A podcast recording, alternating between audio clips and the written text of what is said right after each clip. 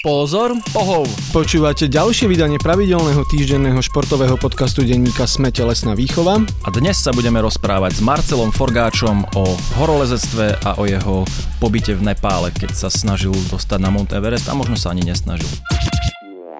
Ahojte, ďakujem pekne za pozvanie. Sú desiatky a stovky fantastických slovenských horolezcov, ktorí by tu mohli sedieť. A máme tu teba. Ale máte tu mňa, no tak eh, som jediný, kto bol na porudzi. Ale pravdou je, že v tom priestore som strávil pomerne veľa času. Nebudem vám vedieť povedať veľa vecí o, o reálnom výškovom horolezectve, možno z vlastnej skúsenosti, keďže ja som pôvodne cestoval, úplne pôvodne som cestoval do Nepálu a s expedíciou uh, vtedy pôvodne na Čo Oju, ktorá sa zmenila na expedíciu na Lhoce, ale k tomu sa asi dostaneme.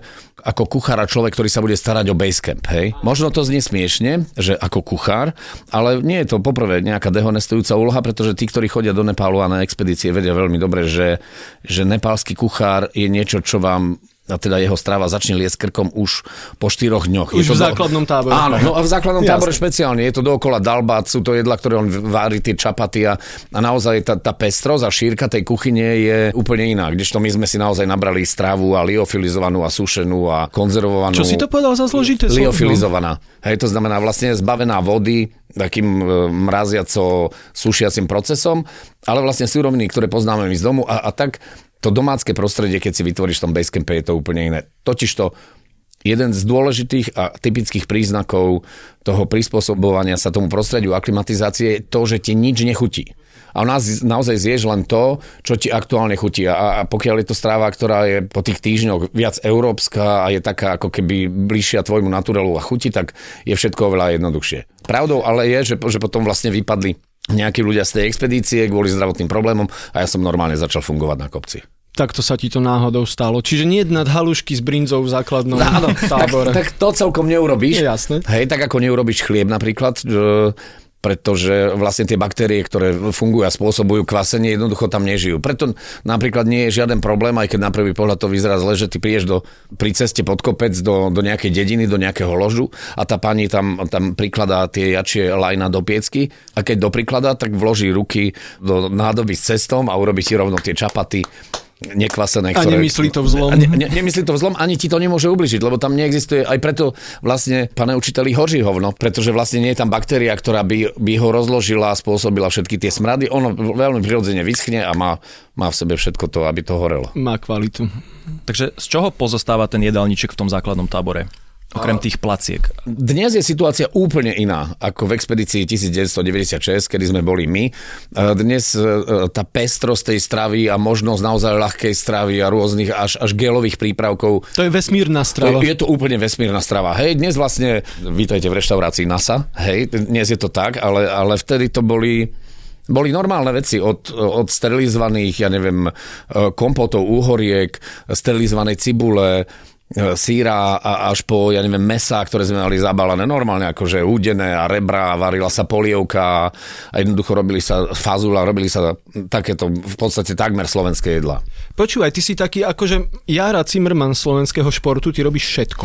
Je to skôr o tom, že, že ja mám strašne rád, ani jeden šport nerobím na úrovni, ktorá by stála za stĺpček v, na športovej stránke, ale mám rád všetko si oskúšať baví ma to. Je, je naozaj veľmi málo športov, ktoré som... Surfing som neskúšal napríklad a veľmi chcem a mám to ako také tudu mm-hmm. uh, do budúcna. No lebo ja keď ťa sledujem, tak to je, že lyžuješ, na ski Alpy chodíš, Áno. lezieš, futbal hráš? Áno, chodím si zahrať futbal. Hokej si chodím zahrať. No a to je pomerne dosť. Je to pomerne dosť, no. A popri tom ešte hoci čo. Kickbox, nie? A tajský box. Tajský Ale tak to, box. To, to, to, je naozaj od seba na milimetre. Áno, mám to rád skúšať rôzne veci. A... Všestranný nadšenec. Skôr je to o tom, že, že aj v rámci nejakých vlastných pohybových aktivít a cieľov nemám rád chodiť do posilky a, a tlačiť železo. Ja viem, že je to v poriadku, ale, ale mne to...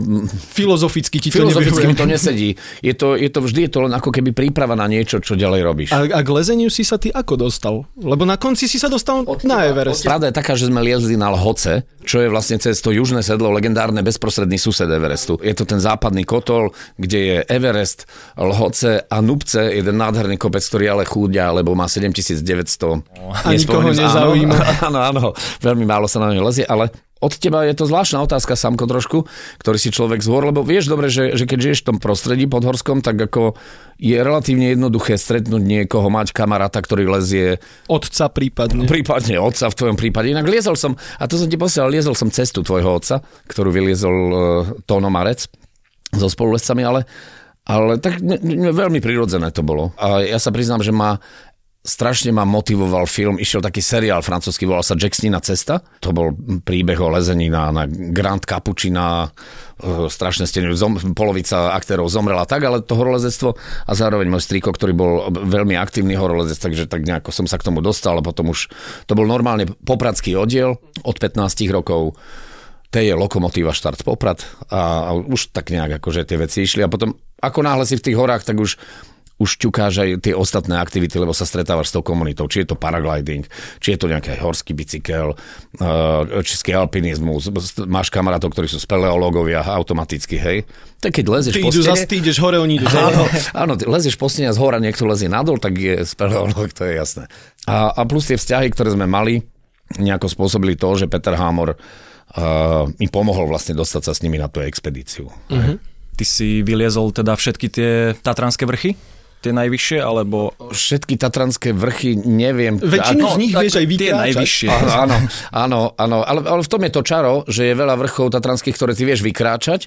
Ako ja neviem, Slavkovský štít napríklad vyzerá spredu veľmi, veľmi kamarádsky, veľmi tak ako nevinne, ale, ale stena z Veľkej studenej doliny je, je v zime je veľmi extrémna, či už na, na extrémne zjazdy lyžarské, alebo naozaj na extrémne zimné cesty, ktoré sú veľmi dlhé a, a nepríjemné je tam kopa ťažkých ciest, ale Neviem, či existuje niekto, kto vyliezol na všetky tatranské vrcholy, lebo bežný like samozrejme vníma len to, čo Marian Čekovský nazval, keď som ho pozval na prelet lietadlom ponad Tatry, že to z tej diálnice vidieť iba intro. Presne no. tak. Tých vrcholov a tých možností lezenia je extrémne veľa. A, a, a potom niektoré tie štíty akože sú vysoké, ale potom sú tie malé, ktoré nevidíš a tie sú tie zložité. Hej, sú, áno, áno, vedú na nich naozaj mimoriadne ťažké cesty. Takým prípadom je, ak vchádzate do Bielovodskej doliny, tak samozrejme ten Kačací múr a všetky tie veľké štíty, e, Zlobivá, Rysy, Ganek, Gerlach, Gerlachovské spady, to sú také vážne veci, ale, ale je tam napríklad na pravej strane Mlinárik, pre turistu možno ani nezavadí o ten vrchol, ale je to kompletne previsnutá stena, na ktorej akože sú cesty s čistým lezeckým časom bežne cez 24 hodín. Hej. OK, to je veľmi pekné. Takže takto. No. Ja by som bol veľmi rád, ak by celý ten pocit nevznikol, že teraz je tu nejaký špičkový horolezec a teraz ide o tom Tento pocit nevznikne. Nie, taký ani dobrý. sa nesnažíme navodiť. Ale to by ma zaujímalo, lebo tie expedície teraz sa menia. Hej? Kedy si to boli také obrovské expedície, že to doslova ako sa obliehal ten štít. Áno, áno tak, to bolo, tak to celé vlastne začalo, lebo, lebo iným spôsobom si to nikto ani nevedel predstaviť. Ono, pravdou je, že napríklad my sme liezli tou klasickou cestou nepálskou cez ľadopad Kumbu a ak by tam vlastne nebola skupina Nepálcov, ktorá samozrejme si za to vyberala peniaze, alebo materiál v adekvátnej hodnote, ktorá upravuje neustále ten ľadopád kumbu, tak by sa tam nedalo fungovať. Hej? Ten ľadopád neustále tečie. Ráno, keď som vyrazil s vynáškou do prvého tábora, samozrejme človek sa snaží čím skôr, volali sme to kumburaton, tak ako čím skôr prelieste všetky tie trhliny a ja neviem, či by som dnes bol ochotný ešte sa tam vrátiť. Asi nie. Každý, kto bol v kumbu, tak vie, o čom hovorím. A keď si sa vracal z prvého kempu naspäť dolu, tak tie rebriky boli pokrútené ako fusily, mm-hmm, keď už, si predstavíte. Áno, áno. Hej, jednoducho ten ľadovec ako pracuje a ja si myslím, že to bolo nebezpečnejšie, ako som si bol schopný a ochotný pripustiť v tom čase. No ale to si mal šťastie, že ešte si bol Tak šťastie a, šťastie a formu, hej. Pravdou je, že som mal výbornú formu, naozaj ako veľa som vládal, nemal som problém, bol som vylezený e, aj v zime, takže bolo to fajn. Ako vysoko si vyliezol? No, ja som pendloval predovšetkým medzi základným táborom a prvým, medzi prvým a druhým. No a potom som si vyliezol trošku ešte na ten svah hlodce, takže ja neviem, nejakých medzi 6,5, 6, 9, no kde si v týchto výškach. To je veľmi to, dobre. To nie je málo. Nie je to málo, ale nie je to veľa, chlapci. Ja mám kamarátov, ktorí mali sek v 7 tisíc. tak tých pozdravujeme ešte o niečo viac, ale, ale ty hovorí, že bol by som veľmi nerád, keď tu vznikol dojem, že som nejaký špičkový horolezec. No určite 10 tisíce Slovákov neboli v 7 tisíc metroch, to ti viem je to, garantovať. Je to, je to pravda, ale, ale možno je to aj preto, že, že bežne na trekkingu sa nedostaneš do takých terénov. Tie sedla málo kedy bývajú nad 6 tisíc, kde sa dostanú nehorolezci ale zase je mnoho takých ako keby nižších, ale veľmi pekných vrcholov, ako je Island Peak, Mera Peak a ďalšie, na ktoré, na ktoré bežne chodia aj ľudia, ktorí teda nie sú nejakí špičkoví horolezci. A ten Everest je aký kopec, vieš? Lebo máš také kopce, že Matterhorn, hej? Že to, to sa je pozrieš, majestát, áno. A že to tam čnie, to ľúbiš. Áno. A ten Everest to je iba taká akože kopa skal, nie? Ono to tak vyzerá, ale, ale už keď prídeš bližšie, alebo predtým už na tom, tej poslednej dedinke v tom Gorakšepe vylezieš na, na Kalapatar, čo taký, taký kopček a odtiaľ to odrazu vidíš ten Everest, tú pyramídu a hlavne z druhého tábora, z toho západného Western Cume, z toho západného kotla, keď sa pozrieš do tej Hardway, do toho Boningtona, to je jedna nekonečná šialená stena a keď si dáš si lomitko a spočítaš si tú únavu, ktorú ti priniesla len, len výška okolo 6-6,5 tisíc, ja si neviem predstaviť, ako sa tam lezie.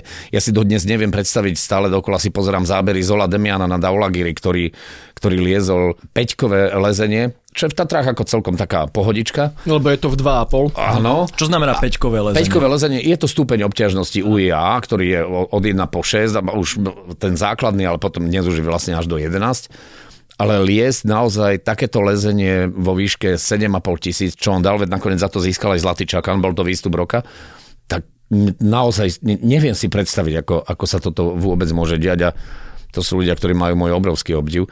Dnes máme kopu takýchto mladých horolezcov tiež a myslím si, že nám vyrastá nová veľmi silná generácia na čele s Myšom Sabovčíkom. A ty si to nejako akože cítil, keď si, aj keď len do tých 7 tisíc si liezol, ty si samozrejme, to cítil, hej? Samozrejme, samozrejme, je to... Veľa sa o tom číta, ľudia, ktorí majú radi literatúru o, o lezení, vedia, že urobil som dva kroky a minútu som oddychoval. No tak to je. Nie je to o tom, veľa ľudí si predstavuje, že ty dýchaš nejako aj, aj v prírodzenom stave, tak to nie. Ty dýchaš normálne, akurát, že to percento kyslíka, ktoré prichádza do tvojho tela je minimálne a tým pádom akýkoľvek pohyb, kde, kde vlastne musí fungovať nejaká svalová energia, je náročný, pretože ten kyslík tam neprichádza, tie svaly sa zamliečňujú, vieme to, hej, áno, je to proces, áno, ktorý je známy.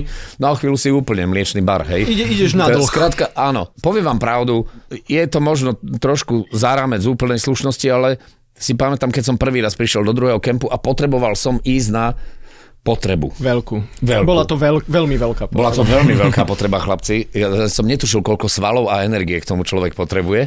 Bolo to naozaj náročné. Hej, naozaj okay. je to, že že, že no, zamakal som si. Poviem to takto, že, že ke, keď sa ti sperlí čielko, no, tak buď nestíhaš, alebo je to tento prípad. Ale potom vyliezť na nejaký kopec, to je tá prvá časť. Áno. Tá druhá je vrátiť sa. Tá druhá je vrátiť sa a ja veľmi obdivujem horolezcov, ktorí toto vedia. Majstrom návratov je Peter Hamor, ktorý si myslím aj preto je človek, ktorý vyliezol na všetkých 14-8 tisícoviek, pretože je to majster návratu, naozaj vie odhadnúť svoje možnosti, síly a je veľa horolezcov, ktorí ktorí vyliezli, akože naozaj siahli si na totálne dno vlastných batérií a vyliezli hore a dole to už jednoducho nešlo. Jozef tak, Psotka. Aj tam, tam tá teória hovorí, že asi to, asi to tak mohlo byť. Aby sme poslucháčov uviedli do problematiky v roku 1984, uh, Jozef Psotka bol jeden, myslím, že z dvoch našich Áno. horolezcov, ktorí vtedy pre, teda zdolali Mont Everest. Zoltán Demian a Zoltán. Juzek Psotka. Áno. Jozef, ktorého všetci ho volali Juzek a, a Šerpa Angrita. Áno, a, a teda Jozef vyliezol na vrchol, nevrátil sa. Nevrátil sa, no. A to isté sa stalo mm, chlapcom v tej Boningtonovej ceste. Boningtonová cesta je prezývaná aj Hardway v stene Everestu, ktorá vedie z toho západného kotla. Tú cestu vyliezol expedičným spôsobom v 80 rokoch Bonington, slávny, Chris Bonington, slávny horolezec e, britský a bol to jednoducho, bola to šialená bomba. Tá cesta má jeden jediný preles jeden jediný preles a ten preles urobili Becik, Božík, Jaško, Just, slovenská štvorica, šialená. Just ešte vyšiel na, vlastne na vrchol. To bolo v roku 88. Áno, aby teda bolo jasné, že tá cesta by neplatila, ak by teda, nevyle, ale už sa tí chlapci nikdy nevrátili a je to jeden z najväčších tragédií. Vieš čo, toto si ja normálne pamätám ako chlapec v správach, to bolo vo večerných správach to bolo, áno, hej, že teda, áno. že dokázali to fantastické a potom deň za dňom išlo, že nevieme o nich, nevie, nevieme sa s nimi skontaktovať tak nevrátili sa a to niekoľko dní to takto išlo. Áno. Takže áno. platí, že tá cesta naspäť je oveľa, oveľa náročnejšia ako cesta hore? Uh, hovorím opäť, ja, ja som nad 8 tisíc sa nikdy nepohyboval, ale som si istý, že je to tak. Ako naozaj, ak si niekto potrebuje siahnuť na no, tak ako v tých výškach v tých výškach je to šialené. Preto napríklad Peter Hamor, ktorý dal neuveriteľne dlhý hrebeň na Anapurnu, kde sa pohyboval v tej výške nad 7900, kde vlastne podľa normálnej jednoduchej štúdie lekárskej človek nemôže žiť. Hej, nemal by si žiť, mal by si byť mŕtvy. A, a, a to, to, to sú výkony, ktoré sú No ale to je aj že psychická záležitosť. Hej, predstav si, že ty si povedzme 200 výškových metrov pod vrcholom Everestu, to vieš, že to je jediná tvoja šanca v živote tam vyliesť. Áno. Ty vieš, že by si sa mal vrátiť. Áno. A, ale uh-huh. nie je to Neurobiš jednoduché. to. No a potom sa môžeš stať veľmi ľahko orientačným bodom, hej? Uh-huh. Áno. Je na- Keď máš žiarivú bundu, A Nie, nie, napríklad ako... Zelené je- topánky. Áno, Green Boots je, je orient, bohužiaľ je to smutné. E, Je tam jeden horolezec, ktorý bol, teda v tom čase boli veľmi charakteristické také, také zelené koflachy, topánky výškové, také akože špeciálne. A, a ten je orientačným bodom. Ak si pri Green Boots, tak vieš, vieš kde si. A takéto zostavy sú na rôznych miestach tejto planety. Na Ťanšane napríklad e, na Chantengri je, je zostava, ktorej sa hovorí Mariáš. Hej? To sú dvaja horolezci, ktorí sedia s takto skrčenými rukami na batohoch a ľudia sa pýtajú, je typická, prečo ich niekto neznesie. Opäť si pomôžem Petrom Hámorom, ktorý, jeho citátom, ktorý hovorí, tam si rád, že nesieš seba a foťák. Hej? To je jednoducho nie je v tvojich silách, čo si niekoho 100 kil púšťať, alebo áno, nejakým spôsobom vlastne manipulovať s ťažšími vecami. Tam naozaj ten človek ide totálne asi po hrane svojich možností. Ale ak zavoláte Zola Demiana, on vám o tom povie viac a ja vám o ňom poviem, že on má 8 litrovú vitálnu kapacitu plúc. To je viac ako my traja. Áno, ale ešte jeden veslárik k tomu. Jasné. No ale takto to je, že teda v tých veľmi vysokých výškach jednoducho aj by si určite chcel, ale toho druhého človeka nemáš ako vlastne zachrániť. Nie, nie, no a dnes je tá situácia na tom Evereste, viacerí vám povedia, keď sme tam boli my, ešte to malo taký trošku nádych romantiky, hej? Tá pošta vlastne prichádzala, a to nehovorím o tých starých expedíciách, originálnych, takých tých naozaj veľkých, ale tá pošta išla niekoľko týždňov, ale dnes je v Basecampe internetové kafe, chlapci. Je, ja absolútne súhlasím s tým, že internet veľmi veľa romantiky pokazil. Pokazil veľa ale romantiky. možno aj zachránil život.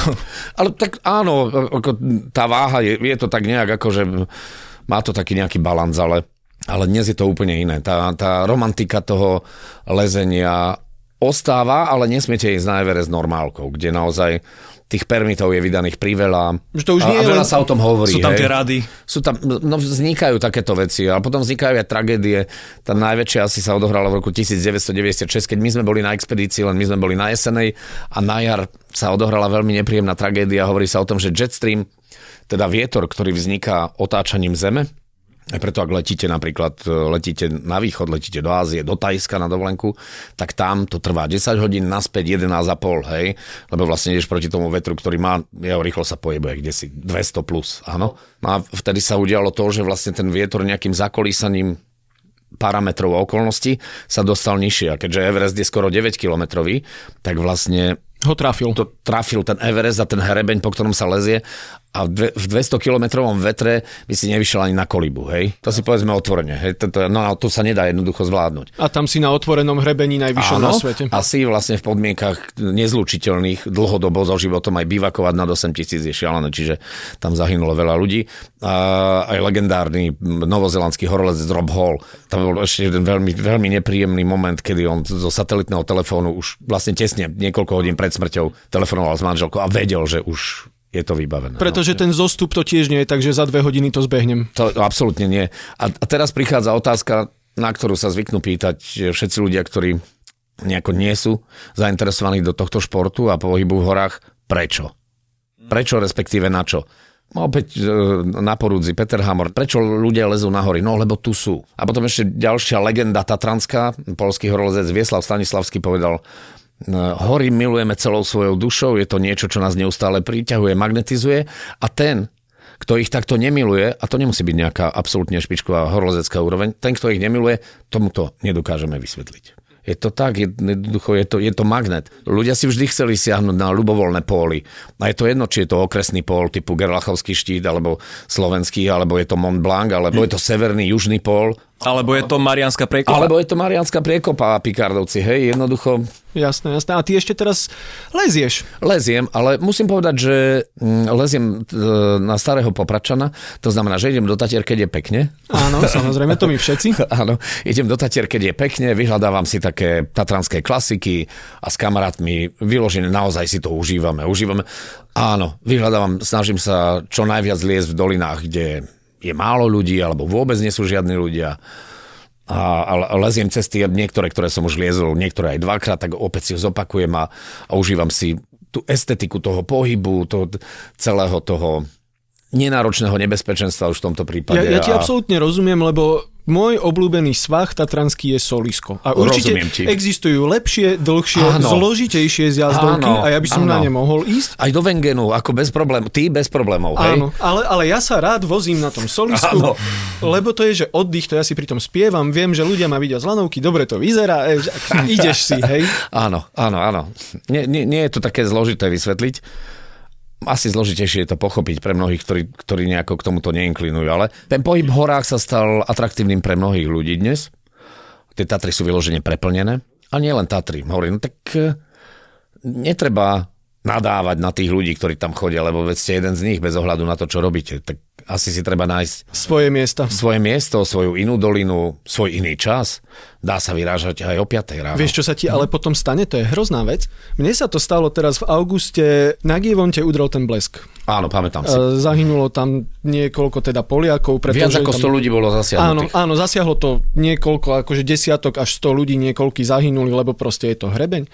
Ja som o tom napísal na Facebooku, hej, že teda akože uvedomte si, že v lete tá búrka môže prísť hocikedy, vy sa Áno. na to musíte byť pripravení a ak vidíte, že niečo sa chystá, tak proste nie je hamba bežať, hej, akože preč. Normálne, že áno. z hrebenia, z otvoreného priestoru. Určite áno. To som ja napísal.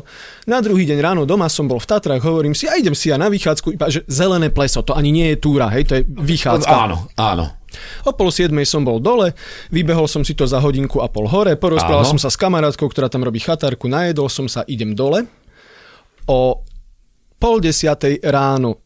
Taká búrka ale neuveriteľná búrka z kežmarského štítu prišla. Ja som to v živote nezažil, že o pol desiatej ráno búrku. Hej, to áno, vieš, že, čo, áno. Čo, o druhej už s tým môžeš počítať. O druhej už sa hovorí, že o tretej už by si mal piť pivo na chate. Áno, hej? áno, áno. No, ale o pol desiatej ráno, rozumieš, a teraz ja s mojim rozhorčeným statusom na Facebooku, deň potom okolo mňa všade blesky, všade blesky, ja mokrý, proste vieš, ak som šprintoval do toho lesa, lebo som bol v dolíne otvorenej, hej. Takže môžeme vám opäť pripomenúť, že nikdy neviete, dávajte si pozor.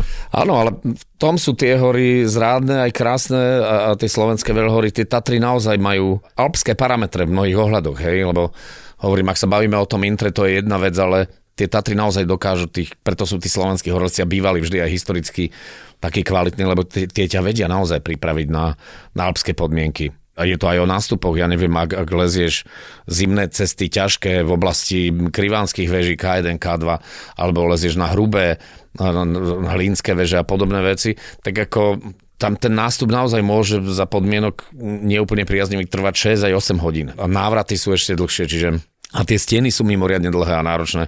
Tatry sú úžasné jednoducho. Predstavme si, že som 30-ročný mladík, ktorý si kúpi dobré boty, dobrú bundu a chce ísť do tých Tatier na nejakú menej náročnú túru a nemám žiadne skúsenosti. Čo by si odporučil? Tak ale to nie je problém. Tatry majú jedno fantastické značkovanie. Je množstvo webov dokonca, alebo tlačených publikácií, kde, kde sa vieš zorientovať. Tie infocentra, ja si myslím, že Tatranské fungujú veľmi bezpečne. A chceš ísť naozaj na nejakú túru tak, aby si mal z toho čosi väčší zážitok, ako len prejedenie sa hoci aj dlhou trasou, ja neviem, že si dáš z Lisej Polany, e, si dáš Smokovec, tak e, stále je tu, je tu klub horských vodcov vlastne a horskí vodcovia, ktorí ti vedia vedia poradiť, pomôcť a zobrať ťa aj na vrcholy, na ktoré bežne turisti nejdú. No ak ideš na Gerlach, tak je predpoklad, že je to to isté, ako keby si išiel na zbojnickú chatu dnes. To znamená, že, že budeš e, v ráde ľudí. Ale... Je to to isté, ako keby si išiel na Everest. ale, ale Gerlach sa stal veľmi módny, ale na druhej strane je to fajn. Ja sa teším, lebo ľudia sú oveľa viac aktívni, ako bývali kedysi a naozaj je to také, je, dnes je veľmi moderné pohybovať sa v horách. Nehovoriac o tom, že ten výstroj a tá výzbroj, ktorú si dokážeš dnes kúpiť, každý bežný smrteľník je, je nesmierne veľa a v podstate čokoľvek si kúpiš, nekúpiš si nejakú, nejakú vyloženú blbosť. Hej? Na, na značke naozaj až tak a na dizajne nezáleží, je, je to už individuálna vec. Jasné. Mňa napríklad zaujíma, keď si bol napríklad v tom basecampe na Evereste, Koľko stojí taká bunda, ktorá ťa tam udrží napríklad, že v tom komforte? A... My sme mali vtedy, vtedy veci, ktoré, ktoré šil, je to konkrétna značka, eh, ktoré šil Jozef Rakoncaj, legendárny český horolezec a to bolo vtedy taký ako istým spôsobom eh, finančne dostupný high-end alebo teda to, čo môže, ale v tom basecampe môže byť, ale, ale nebola nejaká extrémna zima. To nebola to, nie je to polárna oblasť, hej, aj keď už si relatívne vysoko 5400, ale stále zase, si dole. Stále si dole. Je to, je to, ja by som to prirovnal v tom stane a v tom komforte, ktorý tam máš. Je to taký jednoduchší zimný bývak tatranský, hej.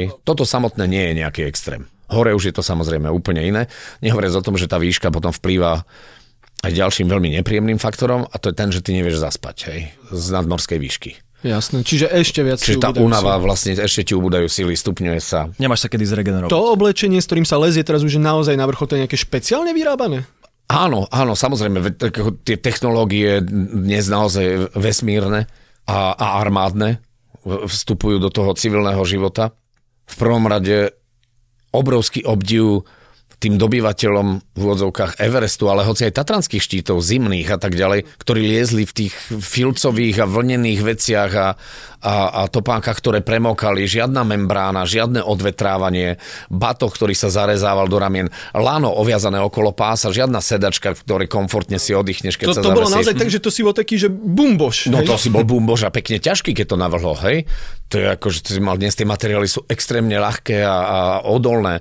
Tie topánky a tie omrzliny, veď vieme, poznáme prípady, ja neviem, dobyvateľov prvej 8 tisícovky, to, to bola práve Anapurna, to bol Hersog, Lašno, tým odrezali komplet prsty, keď sa vrátili. Hej. A to si ešte povedali, že dobre dopadli, s tým sa počítalo. Ešte, ešte sa vrátili, to bolo fajn. Áno, áno, jasné. Posledná otázka. Vrátil by si sa ty ešte, ani nie že do Nepálu, ale hovoril si, že pod Everestom internet kafe, to by si chcel vidieť? Ale ja by som sa tam vrátil vyložene z nostalgických dôvodov, lebo, lebo to vidieť, vidieť ten ľadopad Kumbu opäť a všetky tie vrchy, ktoré keď prichádzaš, to je tiež nádherné, lebo je tam, je tam ten Matterhorn, Himalaj, Amadablam, ktorý je naozaj Kantenga, Tamcerku, to Pumory nádherné, ktoré čnie nad, nad tým basecampom. A celé to vidieť a tak znovu zažiť by som chcel, ale... Možno by si bol sklamaný. Možno, možno aj áno. Ty si hovoril niečo o odpadkoch, to je taká zaujímavá téma.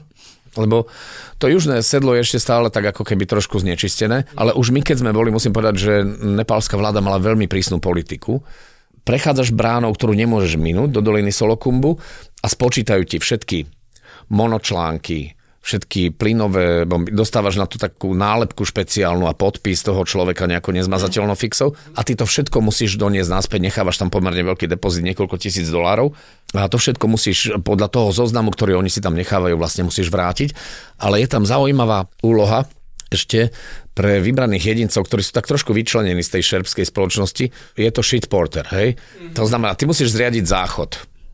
Väčšinou je to jeden z tých expedičných súdov. E, správna expedícia si prinesie aj sedatko, teda, tú sklapačku legendárnu a urobíš si taký ako keby toaletný stan a potom prichádza shitporter, ktorý to nesie dolu nazad. Oj, no. chudák. No áno, ale tým pádom ten kemp, e, ak si predstavíte chlapci, my sme tam boli, bolo nás 11 expedícií. bolo nás 11. Bolo nás 11. A musím povedať ešte taká raritka, jediná korejská expedícia bola taká, ktorej strava prišla sama, hej. Oni mali normálne krdel psov, ja viem, že teraz mnohí sa chytajú, ale ja len popisujem realitu. A oni, tie, psi neznamená... si mo- tie psi si mohli hovoriť, že bolo nás 11, už nás je len 10. A, ako ticho javot postupne ano, v basecampe. Ja viem, že mnohých to desí, ale skrátka tá kultúra je taká. Hej. A to bolo zaujímavé, to bola expedícia z mesta Pusan, univerzitná expedícia a oni mali šéfku. Tá mala takých, ja neviem, 1,50 m mala bambusovú paličku a ona ich normálne byla cestu, keď išli hore tým kumbužem. Normálne ich tlkla po litkách chlapcov univerzitných. Veríme, že náš podcast eh, s Marcelom Forgáčom vám spríjemnil sviatočné obdobie. Bolo to rýchle a veľmi príjemné, chlapci, ďakujem. Bolo to rýchle, Na rozdiel od Everestu. Bolo to veľmi zaujímavé, rozprávali sme sa o lezení, o Evereste, o Tatrách, o všetkom, čo nás zaujímalo. Ďakujeme veľmi pekne Marcelovi. Ďakujem za pozvanie, Ďakujeme. chlapci. Podcast Telesná výchova vychádza každý týždeň v piatok. Prihláste sa na jeho odber vo svojej podcastovej mobilnej aplikácii na platformách Google Podcasty, Apple Podcasty a Spotify. Všetky diely, ako aj odkazy na témy, o ktorých hovoríme, nájdete na adrese sme.sk lomka Telesná výchova. Ak sa vám podcast páči, ohodnote ho na iTunes. Ak nám chcete poslať pripomienku, môžete sa pridať do podcastového klubu Sme na Facebooku alebo nám napísať e-mail na podcasty.sme.sk Moje meno je Samo Marec. Ja som Marian Psár. Ďakujeme.